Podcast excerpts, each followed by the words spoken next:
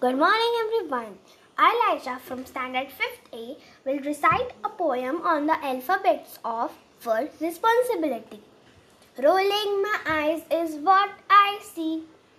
Earth's my mother earth, she is in need of me.